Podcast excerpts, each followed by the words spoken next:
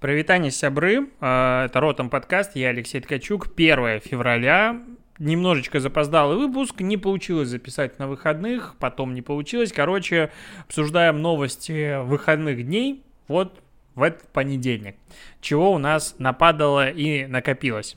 А, начнем, пожалуй, текст.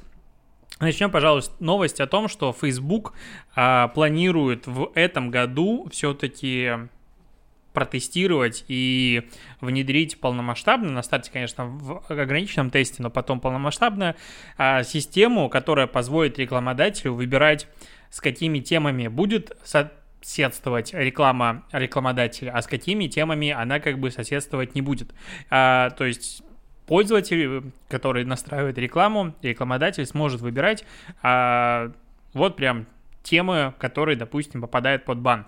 Это абсолютно нормальная система, и она есть в большом количестве программатиков, за исключением социальных сетей, потому что ну, сам подумай, насколько странно выглядит реклама, когда, допустим, какой-нибудь пользователь приходит и говорит, Аэрофлот, худшая авиакомпания в мире, она убила кота. И потом дальше. Реклама Аэрофлот, летайте с домашними животными. Ну, то есть такие ситуации, они регулярно встречаются, они абсурдные, они неправильные, и когда ты рекламодатель и тратишь деньги на эту рекламу, тебе подобного видеть не хочется. И, видимо, бойкот, который был в этом году, все же поспособствовал так или иначе тому, что Facebook об этой системе задумался.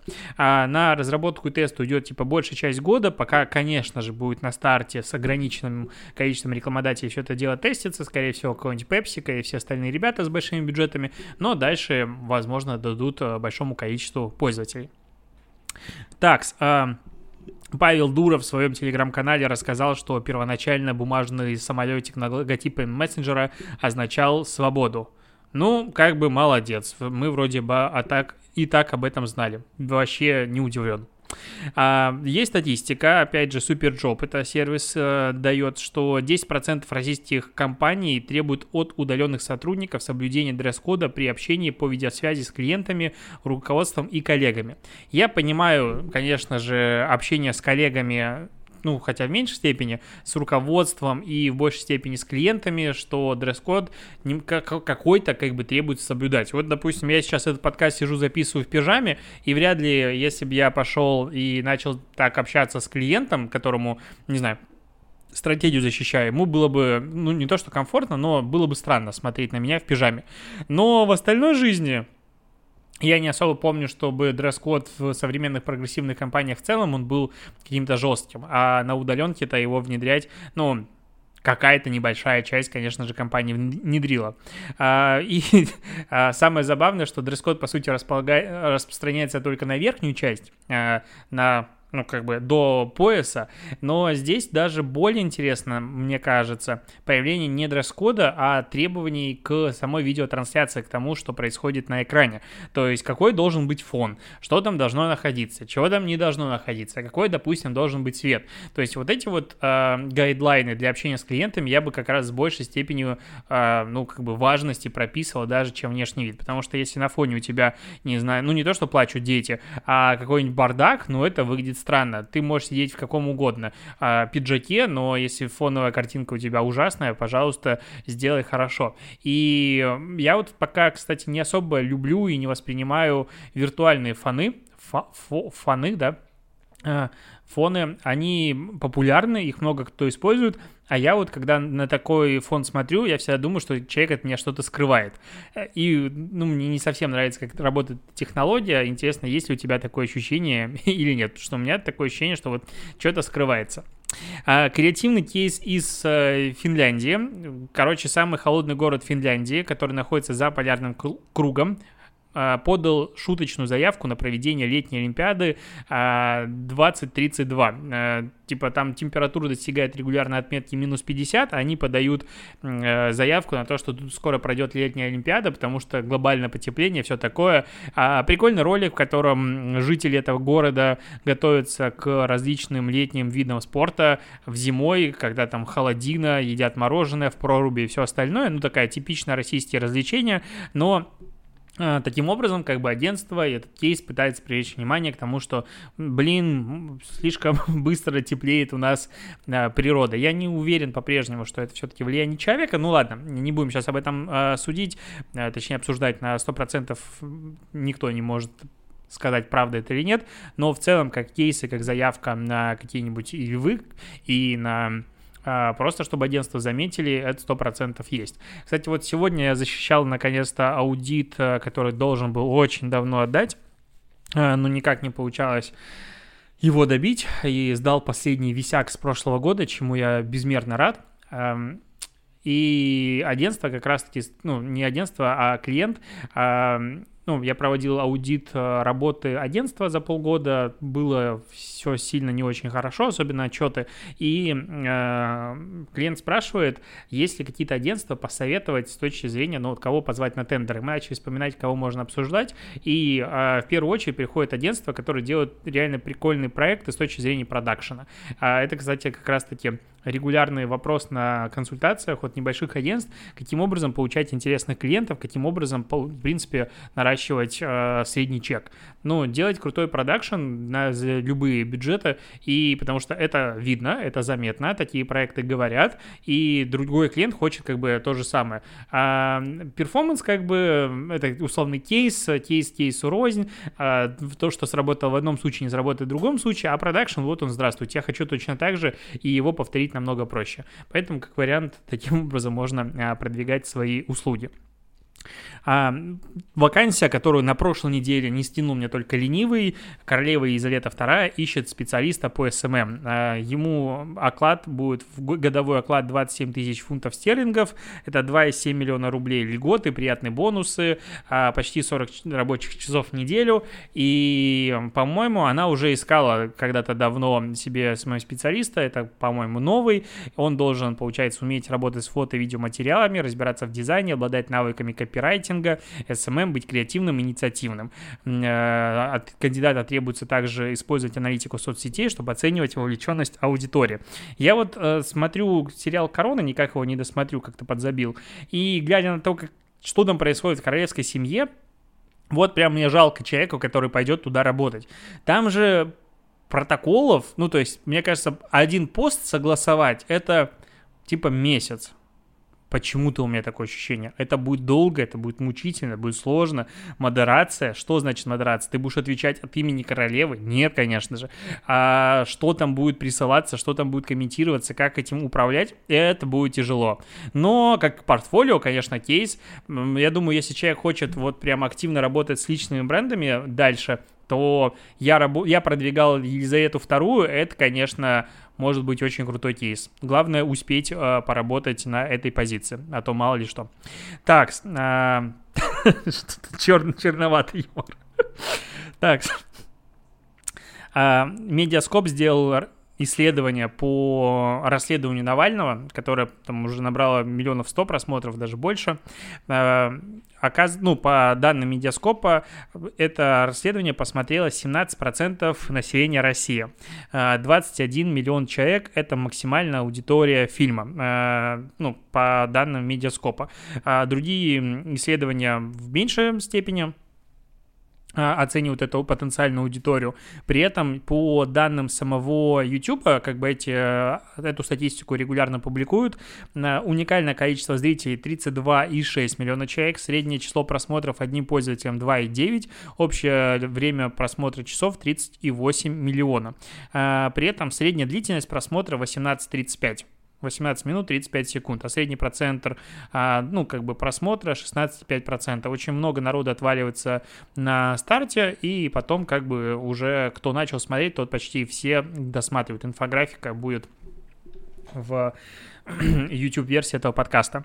Ну, очевидно, что 100 миллионов просмотров не значит, что 100 миллионов человек посмотрел ролик, и то, что а, сам YouTube сообщает о 30, еще раз сколько, 32,6 миллионах уникальных зрителей, все понятно. Плюс у нас есть а, прекрасная Беларусь, прекрасная Украина, Казахстан, а, в принципе, все соседи, которые также смотрели этот ролик, залетал в трендах в многих странах.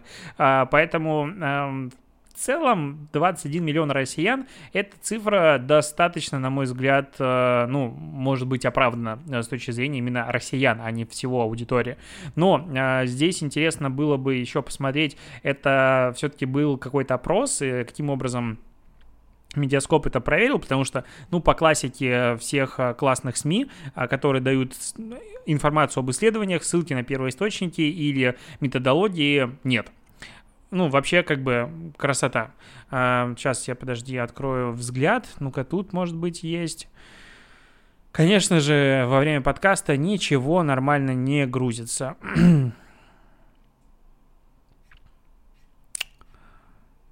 не нашел. Ссылки нет на первоисточники никаких, а, никаких методологий. Если это был опрос, ну окей, что-то из этого понятно. Если на основе каких-то там, не знаю, панелей, ну короче, э, главный вопрос в том, что это 21 миллион все-таки человек или домохозяйств. То есть, э, ну, я, допустим, смотрел ролик про Путина вместе с женой. У меня, допустим, родители смотрели, ну, пап, мама и сестра. То есть, как бы просмотр один, людей больше. И такое происходило, опять же, часто.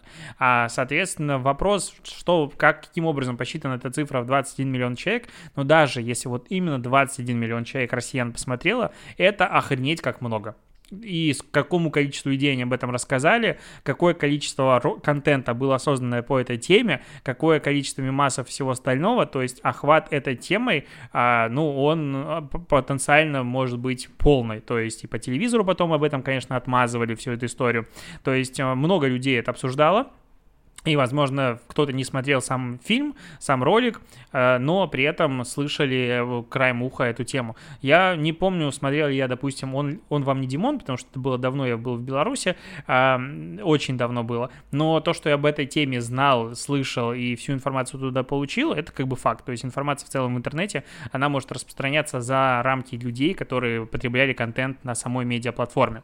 Кстати, по поводу э, YouTube, тут э, Роскомнадзор просит YouTube-блогеров обратить внимание на российские видеохостинги.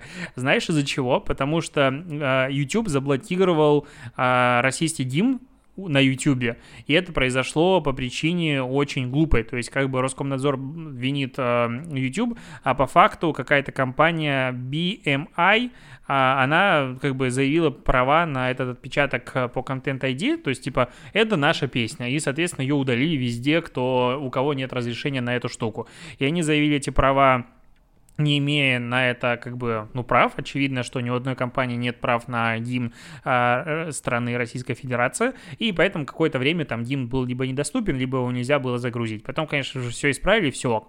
Но Роскомнадзор видит в этом цензуру, ужасный какой-то а, прецедент. Давайте, YouTube-блогеры, быстренько переходите на отечественные платформы, потому что ай-яй-яй, тут что-то а, срочно произойдет. В целом, Роскомнадзор регулярно у себя в Телеграм-канале закидывает инфу о том, что он вызывает на ковер к себе представителей соцсетей, а давайте общаться, вам тут будут штрафы, вам тут будет удаление, но каждый раз Телеграма в этом списке нет.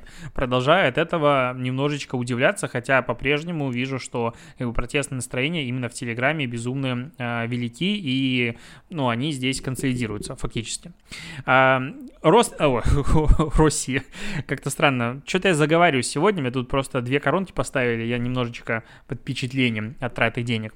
Так вот, Россия заняла первое место в Европе по количеству наград э, премии Эфи Эвардс. Это ну, премия с точки зрения рекламы креатива. 13 а из 35 премий это получили российские агентства. Охренеть! 13 из 35, фактически треть. А, очень круто, а, причем из этих 13 наград 4 золота, 2 серебра, и вообще буквально, когда это я обсуждал а, я тут на днях был на дегустации кофе, и э, оказывается, российские обжарщики, обжарка кофе это типа самый сложный процесс, который вообще можно придумать с точки зрения вот этого процесса всего. Кофе вырастили, и ты пьешь его в чашке. А, два раза подряд заняли первое место на международном фестивале по обжарке кофе, и это впервые за историю вообще всего фестиваля, чтобы одна страна два раза подряд брала награды. С тем учетом, что типа 10 лет назад а, главное, чтобы обжарка в России была, о, оно коричневое, значит норм, и сейчас э, Россия побеждает в международных конкурсах, и в целом кто-то тут мне звонит. как мне достали спамщики. Так вот, и в целом это очень крутой показатель, насколько прогрессирует... Кто-то мне опять звонит. Насколько прогрессирует очень большое количество различных направлений работы а, специалистов и да, чего угодно а, на отечественном рынке, мы как бы вроде бы сидим такие, ну, кофе у нас делается, ну, ничего в этом странного нет. А по факту сейчас Россия один из лидеров а, по тому, каким образом приготавливается кофе и потребляется. То же самое касается, на мой взгляд, и маркетинга, особенно диджитал-маркетинга. Если смотреть на наш отечественный рынок соцмедиа, на сайты, на большое количество различных направлений направлении работы того же видеопродакшена, то мы, ну, на мой взгляд, не уступаем вообще как бы международному уровню. При этом а я могу говорить за экспертизу, опять же, в соцсетях. То, что я вижу какие-то западные кейсы наши, а, у нас они более performance направленные, они более интересны зачастую, они крутые, очень высокий уровень продакшена, невероятная а, модерация, очень много пунктов, по которым мы обгоняем многие страны. Ну и в целом, на мой взгляд, общемировой рынок российский digital уделывает. Мы это с тобой обсуждали не один раз в подкастах, о том, что у нас денег мало, поэтому пытаемся выкручиваться за небольшой бюджет вот на эти показатели, э, выходить максимально. Но, опять же, то, что мне всегда казалось, что как бы общий уровень digital у нас высокий, при этом креатив немножечко как бы страдает, потому что креативная школа, она должна настояться и развиться. Но мы видим, что а, даже на престижных премиях международных российские агентства все больше и больше набирают наград, и в целом можно говорить о том, что мы тоже выбиваемся в этом направлении в лидеры. Приятно ну, не то, что приложить к этому руку, но быть частью индустрии, которая начинает в мире лидировать. Вот такая мысль. Нет, конечно, параллельно с этим мне тут в личку прилетает, типа, какой-то гайд по хэштегам, что надо публиковать 10 высокочастотных хэштегов, 10 среднечастотных, 10 низкочастотных, раз в 10 минут их менять. Какая-то ну, такая абсурдная история. Ну, не хватает только того, чтобы попрыгать типа на левой ноге трижды, а, оборачиваясь вокруг себя против часовой стрелки, пританцовывая, не знаю, цукер помоги. Ну, какая-нибудь такая история должна быть. И тогда вот обязательно должны быть, конечно же, охваты, потому по- по-другому это не работает. А, так. Угу.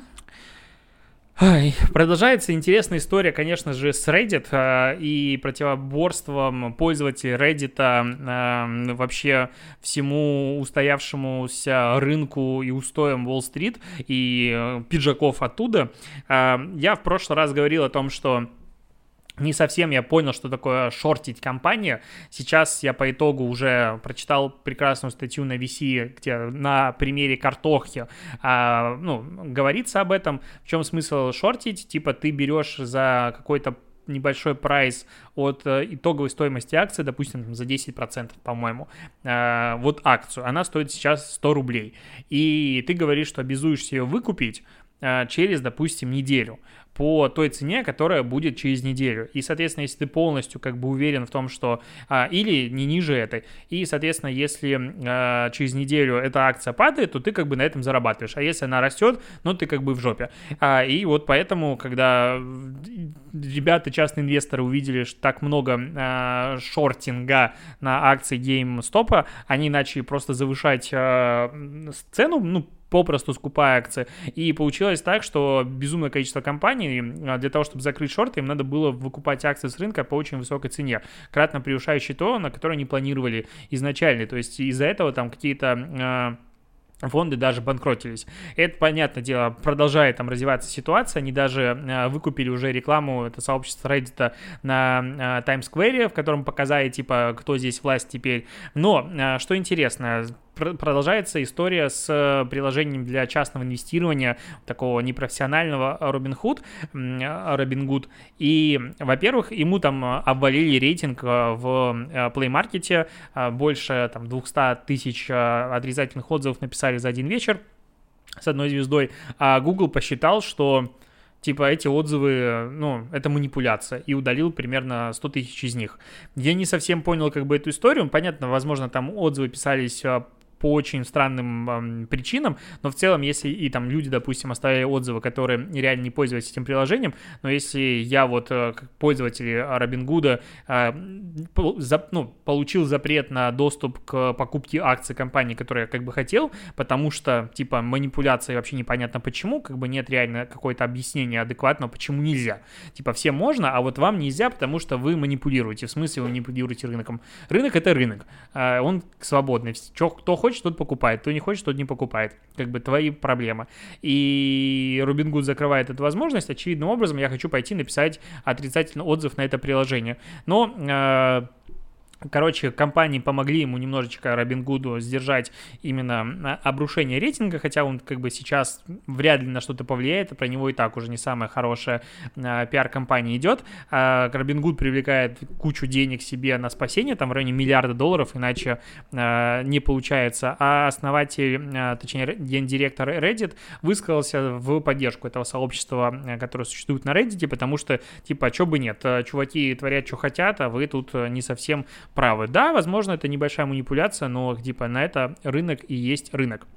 А, так, э, еще тут есть новость, появилась, э, продолжается, точнее, появляется новость о законопроекте, который обяжет а, платформы с суточной аудиторией больше 100 тысяч пользователей а, обяз... Э, размещать 5% социальной рекламы, если они рекламу размещают. И типа на старте это будет только топовые платформы формата Яндекс, Mail.ru, Рамблер, Google, а потом э, все сайты с посещалкой выше 100 тысяч пользователей в сутки.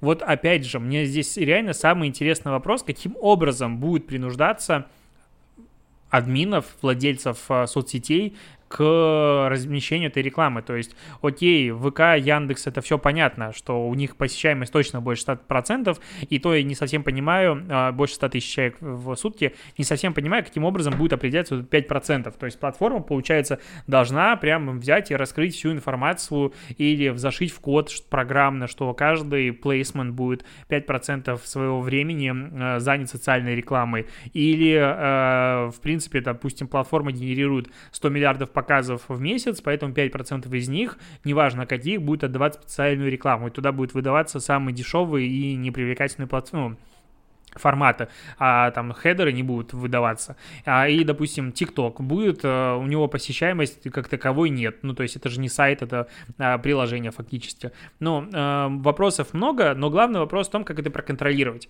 То есть, ладно, про 5%, как это они придумают контролировать. Но вот есть какой-то миллион, допустим, российских сайтов. Из них посещаемость выше 100 тысяч есть, допустим, у 20 тысяч сайтов. Как найти владельцев этих сайтов? Ну ладно, это найти можно, а сейчас это все данные, в принципе, существуют. Как понять, что у них посещаемость выше 100 тысяч? То есть, ну ты же не будешь по рейтингу, допустим, SimilarWeb или Alexa э, заходить, типа, а, вот тут SimilarWeb говорит, что у тебя больше 100 тысяч. Ты говоришь, нет, у меня меньше 100 тысяч. А покажи Яндекс Метрику. А ты говоришь, а я ей не пользуюсь. И вообще я тупой, у меня ни Яндекс Метрики, ни Google Аналитики не стоит. Я не знаю, сколько пользователей ко мне заходит в месяц. А, и что дальше? То есть вот это вот вопрос, что а, сайт от 100 тысяч в сутки должен предоставить рекламу, все понятно. Но так как а, у нас тут параллельно законы с тем, что соцсетью будет признаваться сайт с посещаемостью от 500 тысяч пользователей в сутки, и много вот таких вот законов, законопроектов привязывается к посещаемости, это реально выглядит так, что сейчас правительство примет закон, по которому все сайты в зоне РУ, они должны обязательно э, ставить какой-нибудь как назвать, ну, счетчик государственного образца, типа не Яндекс, а какая-нибудь метрика от госуслуг, я уже предложил в, у себя в телеграм-канале, и тогда государство будет иметь доступ к количеству аудитории, которая посещает этот сайт, и вот по какому-то такому признаку все это дело контролировать. Ну, либо они будут запрашивать данные напрямую хостинга, но я могу, допустим, хоститься не на российском а, хостинге, и что ты у меня, что ты мне предъявишь? Я как бы в другой стране вычисляю по IP. Ну, вопросов много. То есть вот эти законопроекты мне больше даже не то, что реклама, скорее всего, подорожает типа на эти 5%, это как бы жопа. Но ладно, меня волнует как раз, как государство планирует определять это количество аудитории.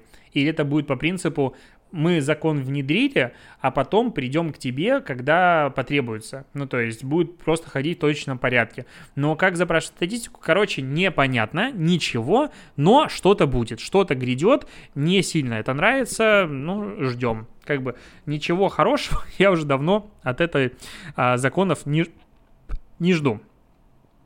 Так, а, еще есть прикольное исследование, а, согласно которому вот опрос это Generation Lab провели в США. Они просили поколение студентов колледжей.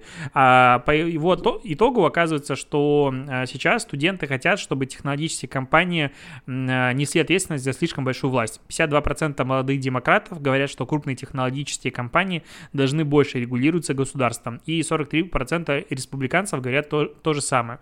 При этом 96% республиканцев и 70% 40% демократов согласны с тем, что компании, занимающиеся социальными сетями, обладают слишком большой властью и влиянием в политике.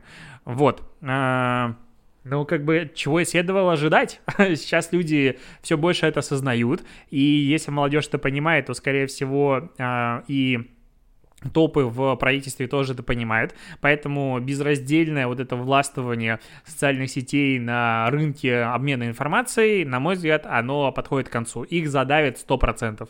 Тут еще э, очень забавно читать пресс-релизы в пресс, э, как он называется, разделе Фейсбука, где они апеллируют к какому-то политику из Европы. Я нюансы забыл уже, читал на днях Якобы этот политик предложил запретить компаниям использовать данные пользователей для отображения рекламы в принципе, без э, согласия пользователей, который может от этого отказаться и всякая такая история. И говорят, вот, это нельзя допустить, потому что на использование данных построен весь интернет и все остальное.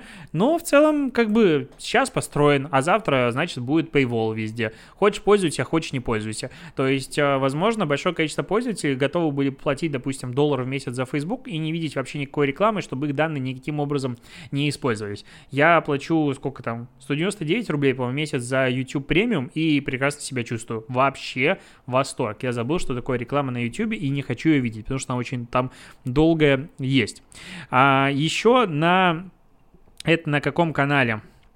HBO, по-моему, да, HBO выпускает в ближайшее время, я точно... А, 2 февраля, вот на днях, ну, соответственно, очень скоро, интересно, будет русская озвучка или нет, какая-нибудь субтитры хотя бы, а, документалку, в которой они берут трех абсолютно обычных людей и за счет фейковой активности в их аккаунтах, за счет фейковых фотографий, назовем это так, то есть они пытаются сымитировать популярность и сделать из трех людей как бы селеп, блогеров, э, известных личностей, благодаря покупке покупке ботов, накрутке активности, каким-то фотографиям с арендованными машинами, с самолетами. Ну, в общем, все то, о чем а, регулярно рассказывает наш отечественный YouTube, формата вот как можно там сфотографироваться дорого-богато в Майбахах, а, Феррари и с роликсами, а при этом тратя на такие съемки типа 5000 рублей в месяц. Я помню такие а, прикольные ролики, это, конечно, удивляет, что люди есть, которым надо вот имитировать свою значимость и успешность в соцсетях. Но, на мой взгляд, это нужно только инфобизу, либо каким-то а, больным а, фанатикам.